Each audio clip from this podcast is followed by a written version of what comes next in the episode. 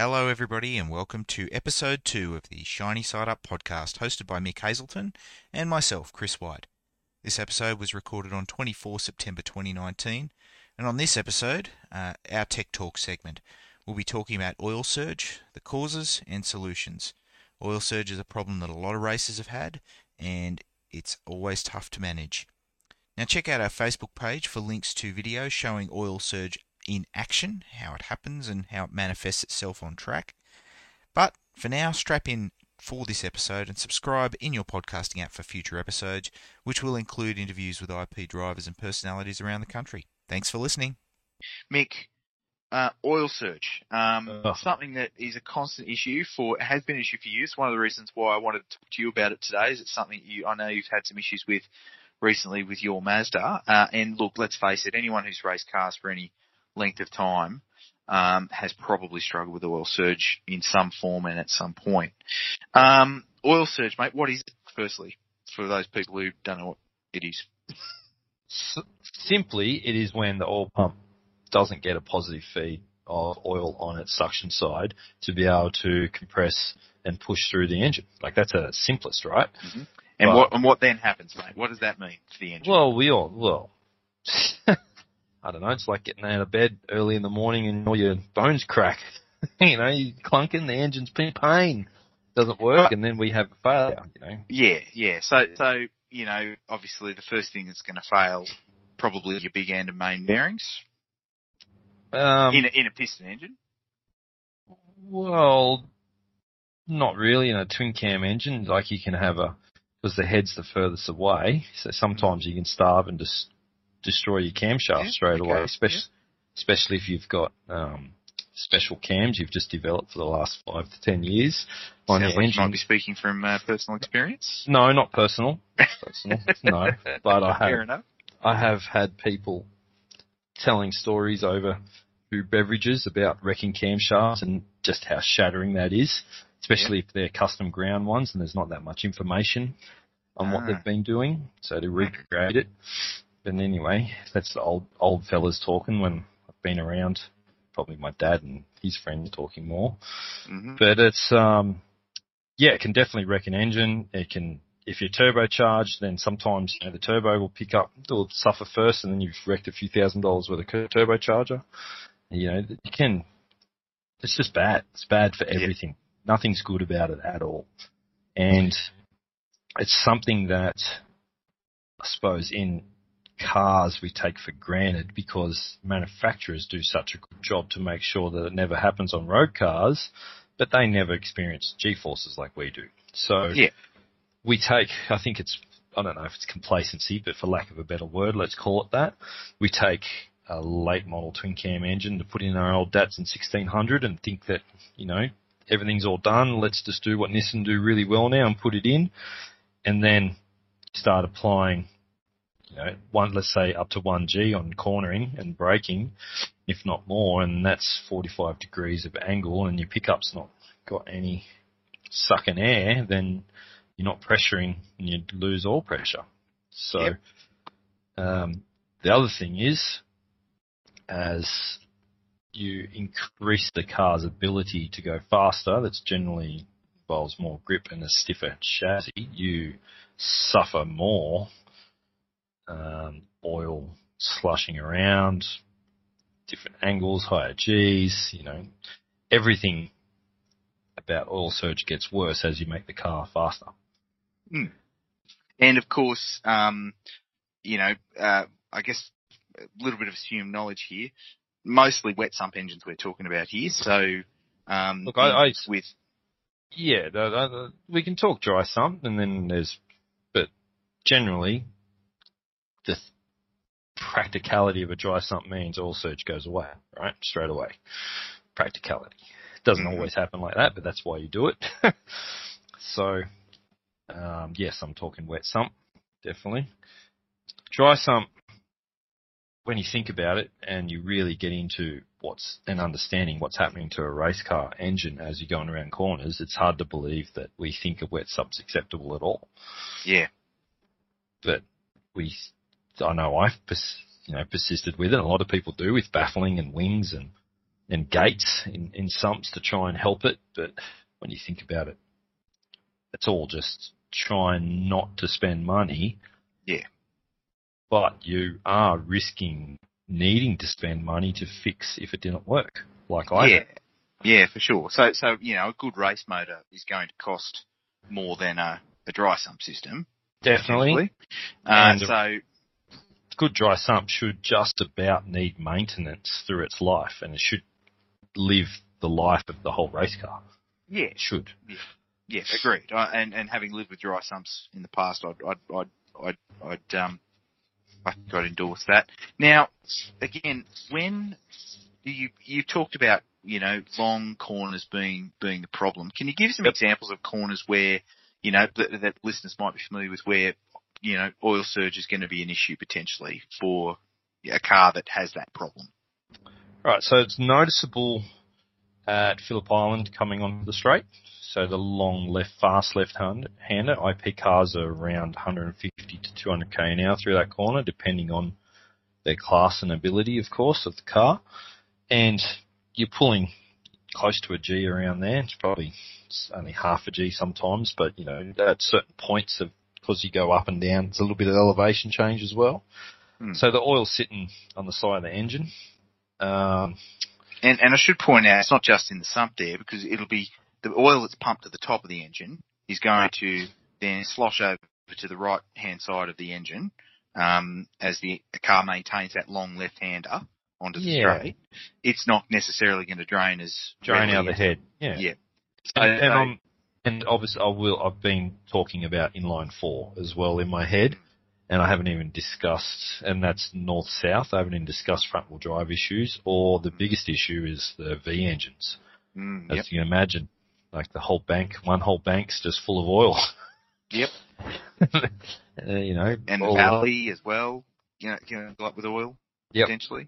Yep, and then draining's a problem. Like it it doesn't get a chance to drain in time to be able to resupply. So even if you you gate your sump really well and you baffled it, it hasn't actually drained. So Mm. dry sumps with their vacuum draining ability definitely far superior on a corner like that. For sure. Um, Yep. If if I get a chance, um, uh, I'll try and put some video up, um, maybe on the um, podcast Facebook page to show this because at that exact corner I have seen um, in-car footage from a friend of mine who races a Commodore and Vic V8s suffer just ridiculous oil surge lap after lap, um, uh, like engine killing oil surge, and you can see it on his on his gauge as he comes, you know, around the corner, his oil pressure drops off, drops off, drops off as the air starts to enter the system. Uh, it's a really great example um, of, of of where oil surge can happen. Um, okay- I've got okay, video so- of my car. I'm uh, like mine. I've, mine's so bad on right-handers, and this is what's.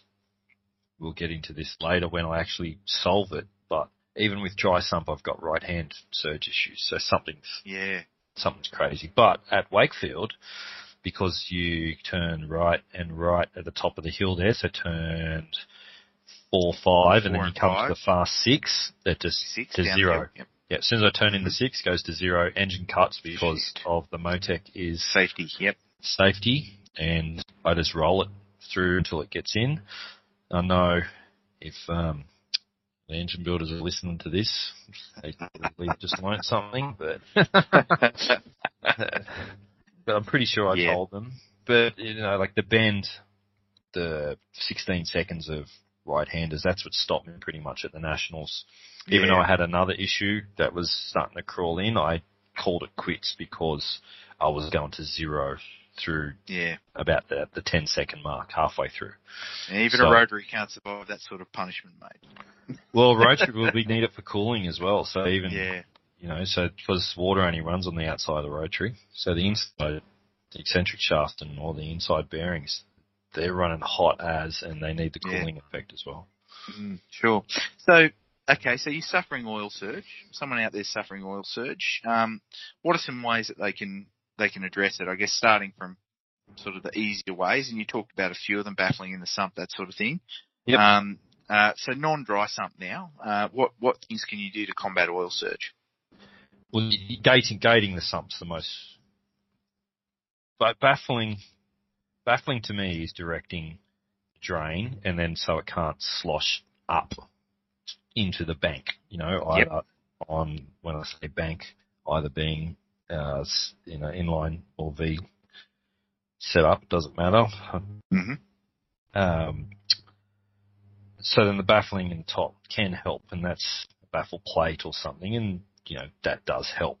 And also, I believe it helps with de-aerating the oil as it's been sloshing around as well, because it has a big surface area. To you might know more about that than me. I'm not sure. Um, and then the gating is when you pretty much direct the oil to a box section where your pickup is, and Mhm. then as you go through G forces, say of a right-hander, the gates will only swing that direction, which then direct the oil all the way around. And as you straighten it up, it kicks it into the next gate. Mhm. So it doesn't matter which corner you're going in. It's the gates are swinging to di- let the oil flow towards your pickup. So if the G forces if the G forces are forcing the oil towards the pickup, the gate's open. But as soon as the motion of the car changes, that will force the oil shuts the away. It will Yep. shut the gate and hold the oil in place. So that's that's gating, and you talked about baffling. So that's that's kind of Yep. your your step one to combating oil surge. Um, Yep. What else can you do to combat oil Uh, surge without going to dry sump? So accumulator. So I've used Mhm. accumulators before, and they're they're a good band aid. If there was a good band aid, you should be doing all of these. I think you know if you if you can't afford to dry something, you need to baffle, Mm. you need to gate, and you need to accumulate. Straight So away. explain what an accumulator does. As not everybody probably knows what it is. So accumulator is pretty much just a bag of air, and then you preset, say, I think Moroso is about five or ten psi in the bag, and then it goes in line as a T piece before your pressure regulator on any sort of pressured line you've got outside. So generally on the way back from your oil cooler, depending on the Mhm. direction of flow and how you've designed your oil cooling system or how the engine runs. They're not all the same. And then what this does is it, it constantly pressures up against the bag and it almost like it stores all pressure for you. And Hmm. then if your pump is starting to cavitate or surge or starve, whichever is happening, then that pressure would drop in the line and then that means the pressure difference, that sum of the pressure in the accumulator comes back into the oil system, feeding the regulator and the return with fresh pressured oil. So you shouldn't get surge. Yeah. Obviously, that's still has flaws in it because it can go backwards through the system. It can Mhm. it's only a limited amount of supply of oil in it. And, Mm. and if it happens too often, it doesn't refill quick enough, you know, so there are limitations, excuse me. Yeah, so so um, uh, the Datsun 1200 that I raced had an accumulator. Um, they're a fiddly thing in practice. Um, you know, you've got to um, you've got to make sure that there's pressure in them when you start the engine and that they're isolated from the engine when you start. Otherwise, when the engine kicks in and starts up and the oil pressure feeds in and you've only got five or 10 psi of oil pressure until it feeds into the thing. So, know, you've got electric or manual actuators to isolate them from the system, but um, Yeah, you're Uh, talking about you don't want to, when the engine's struggling to build pressure, you don't have to try and fill the accumulator too. So you've That's- isolated it. Yeah. That's right. So it's generally shutting them off before you stop the engine, uh, and obviously once you've started the engine, remembering to turn them on because if you don't open them up to the system once the engine's running, of course, then you um, uh, then you're I not getting to- any any benefit at all. I used to Um, release mine just before starting to give a fresh Yes. oil straight through the engine. Yes, and and then and then but then the way then to um, to build up pressure again is just to crack the valve a tiny little bit once the engine's running, so as Mhm. not to starve the engine of oil while it's charging, but to feed very carefully and very slowly the oil into the into the accumulator until it's full, and then and then you then you're then your apples. Yeah, yeah, I did the same thing, and Yeah. and that that is a good way to pre-oil your engine.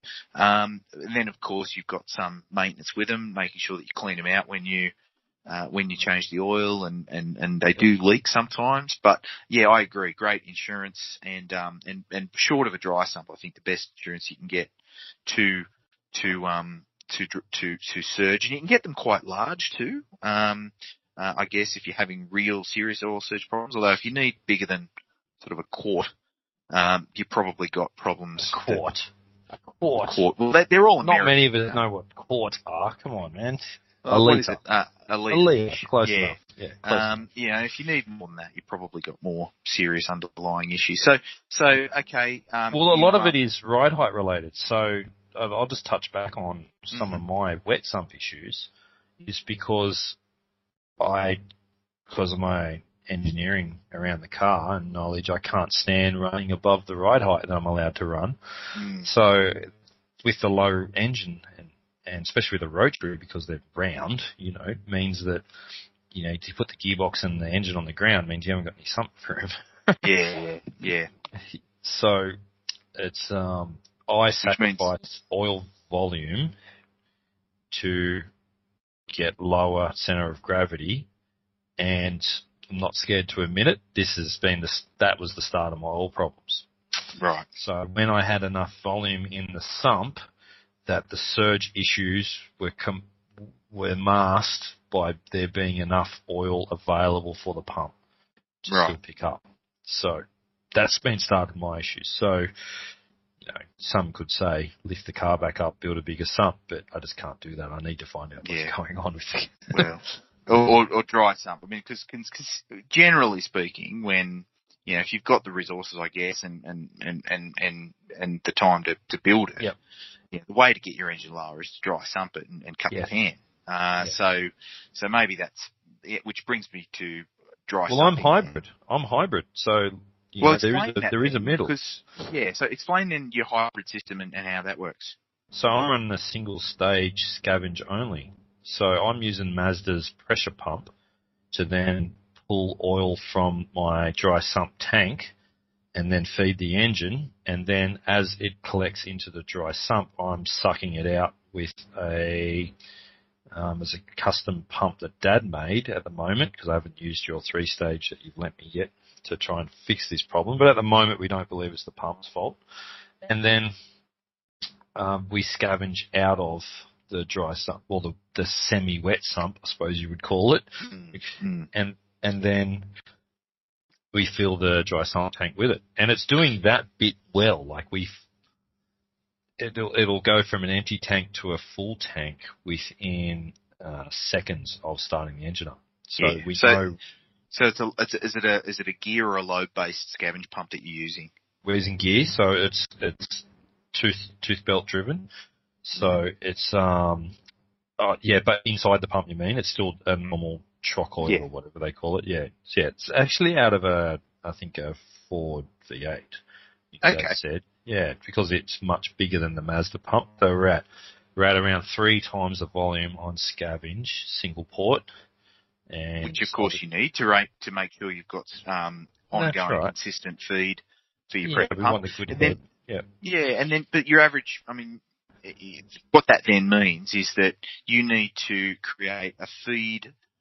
Uh, you need obviously have, I guess it's a gravity feed then into uh, through a pipe into where your pickup would have been for your Mazda Yes. I uh, think that's pressure pump. the problem is, but yes. So I Right. think I'm too big volume through there. So I, I need to go to a smaller so I get more capillary effect because I think G forces are affecting the, The gravity feed.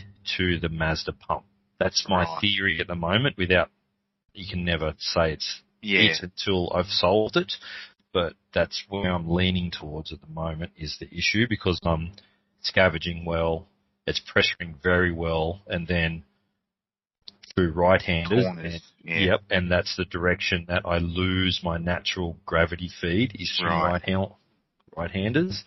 hmm It's just frustrating. That's always been right-handers. So I've got that little Yeah. in my head that something else is Yeah. going on. But but still, it's it's. I think I think that's uh, where it's at. And if it is solved, I think it's a very very efficient and cost-effective way of having the benefits of a dry sump, and then still utilising the the OEM benefits of the factory pump.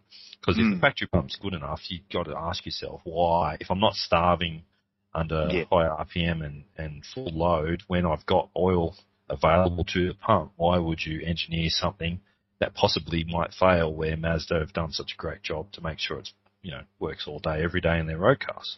Yeah, yeah, and I guess you're referring to the potential of a dry sump pump breaking, which we know can happen, uh, or falling Yes. off. You know, it gets flipped off for some reason. Anything And of course, if we- engineered can have an issue, right? Yeah, yeah.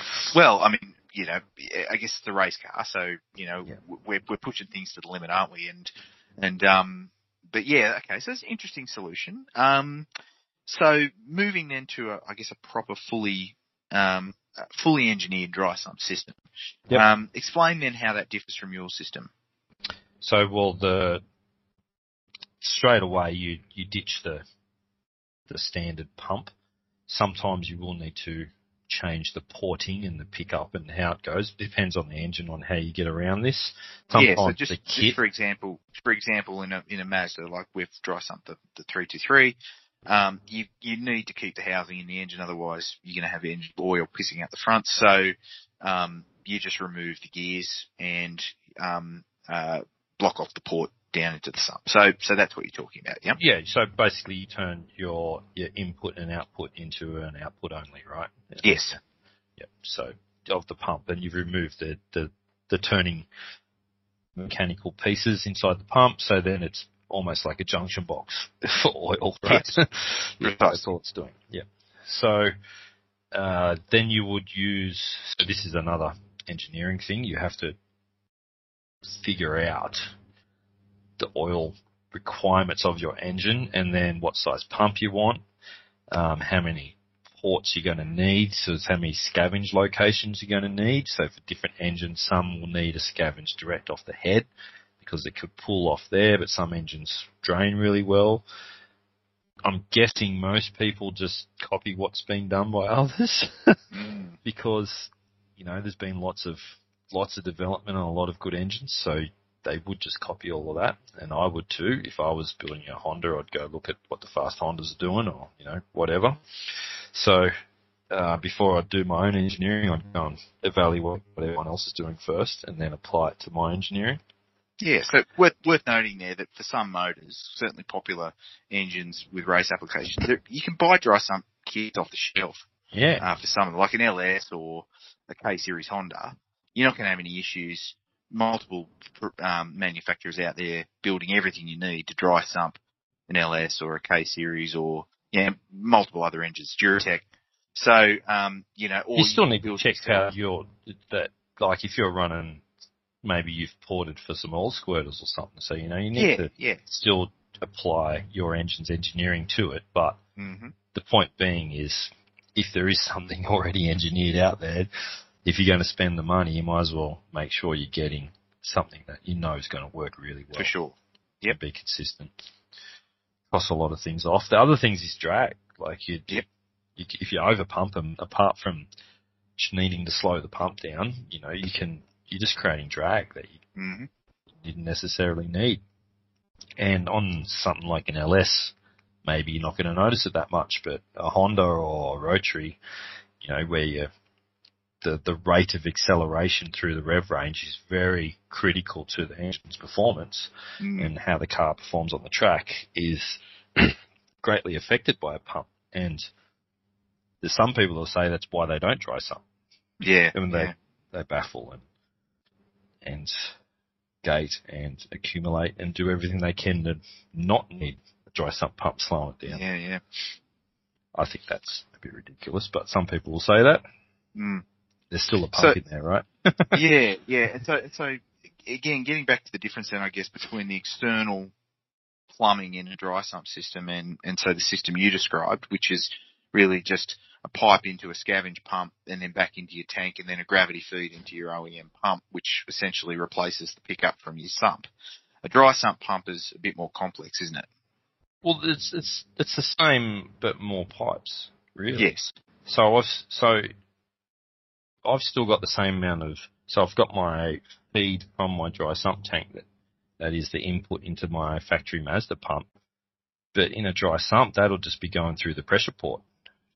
In Yes. effect, you still have to feed the engine from that port. So you've got lots of lines, lots of fail points, lots of real estate. You need to Mm. you know, try and figure out how to get all the, the pipes and everything around.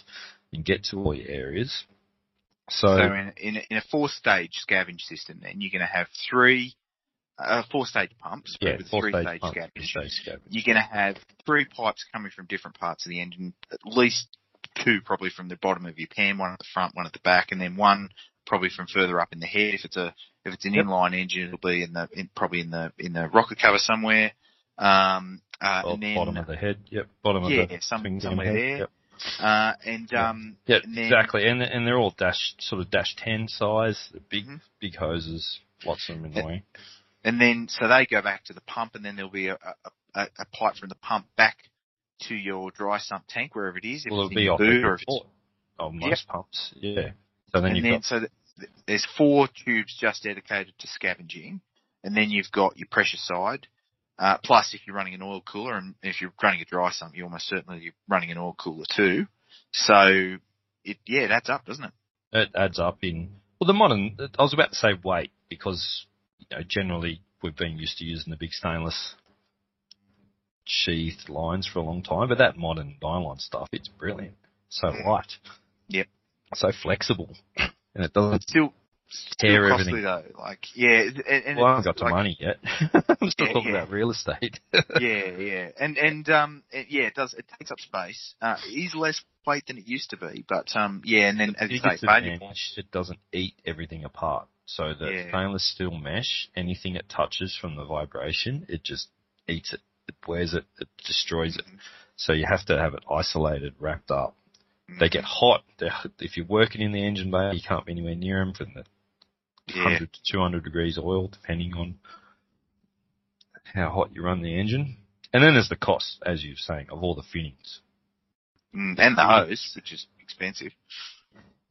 It, yeah, it all adds up. It all adds up. Look, but it's part of the dry sump system, right? It's all Yeah. expensive. it's a race car. Yeah. so so and just getting to, to cost. So I mean, I know, unfortunately, I'm keenly aware of this, having just built a dry sump system into my car and, and basically using almost all new parts. So you know, a tank's going to set you back anywhere from. Assuming you can't fabricate it yourself, and, and there'll be people out there who can. I Um, but there's uh, still lots of uh, aluminium rod and gas. yeah, Two bottles Yep. of gas and the tea. And then also, you know, and that's not just, I think people need to know, it's not just building a cylinder out of alloy. There's going to be baffling inside it that you need to build to ensure that, again, your oil's not sloshing around too much and you're de-aerating it when it comes back Yeah, into the tank. So, Filtering, So- internal filter, in case you drop Yep. something in, like a bolt or something in it. So you All need to have some sort of blockage. Yeah, because yep. that's And, and you need to buy the, the AN bungs to, to enable you to plumb the tank. So, yeah, that's more cost and, and you need a cap and, and, you know, it needs to seal and, yeah, there's, there's a, a breather that you're going to have to run off the tank. Um, which is again fittings and tubes. If someone's Uh, do, if someone's upgrading though, they would have a breather yeah, yeah, come off the rocker cover. So some of the things are reusable, I suppose, and it is kind of similar to the same theories behind wet sumping, but Mm. lots more time, money, investment, and I'm still going to say real estate's the biggest problem. Trying to yeah. figure out where to put it all. Well, and then it does. It also then becomes an issue for maintaining the car. So, for example, um, you know, I this afternoon I had to pull the starter motor off my car and put it back on. Reason not important, but um, I've got unfortunately um, uh, hoses running in exactly where I needed to put a spanner. Uh, dry sump hoses. Now Yep. these are hoses that wouldn't be there if the car was wet sumped. Um, and it made a job that should have taken me 15 minutes. Took me about 45 minutes just to get the nuts on and make sure the starter motor was aligned before I tightened them up and then getting the, the, the, the grounding strip, strap on and all that stuff. Yeah, it just, Yep. it just makes working on the car a little tougher. And, and so you're going to have those that was cold. Imagine Yeah, yeah, yeah, exactly. That's- Right. that- and, uh, that, yeah, a lot yeah, of people right. don't think of that Mm. working on a hot car. hmm So, so then I guess, um, but the panacea really, if if you've got oil surge issues, engineering quality dry sump system is probably the best way to permanently fix them. Um, uh, assuming uh, you're prepared to accept that penalty of weight and real estate. If you've invested in building a proper race engine, when I say proper, something that you've tried to develop horsepower to be, you know, as fast as it can be, or even if it's a consistent engine and big torque band, you know, whatever. I'm not talking about just big horsepower numbers. I'm talking building the race engine you want and not just using OEM you know, specifications in the engine. Then you seriously have to consider how protecting your investment, how you're going to protect it. Yeah, for sure. But by the same token, there are plenty of quick cars out there in IP not running dry sumps. Yep. Yep. This so, we're we're talking we're talking hypotheticals here, right? We're talking if you've got problems, and we're not saying dry sumps absolutely necessary if you've got a race car no. building a race engine. I'm not saying that at all. I'm just saying it should be considered. Both pros and cons around it to whether or not you need it. And then if you do need it, then really making sure you're thinking of everything that goes into it. Because, yeah, really, hot, hot pipes in the engine bay. if it's not just in the engine bay. If you, if you, you know, if like a lot of people, you're running them, running a dry sump tank in the boot, which does help. That's another thing we haven't talked about is weight distribution. I mean, it's not a huge amount of weight to be able to put back in the car, but you know, you can at least put your oil tank somewhere where you would prefer the weight, you know, probably yep. over the back left-hand wheel for most of us. Um, uh, but then you've got to run more pipe, and often you'll be running that through bulkhead fittings through the passenger compartment or under the car. Um, yep. and, um, you know, if it's under the car, yeah. yeah, and if it's under the car, it potentially is exposed to damage. And if it's in the car, then it's potentially exposed to, you know, failure points with bulkhead fittings that come loose and leak you know, which can happen. Um, so, um, yeah, I guess that's, you know, those, those, are the issues that people need to weigh up when they're looking at how to combat oil surge, huh? Mm-hmm. Definitely.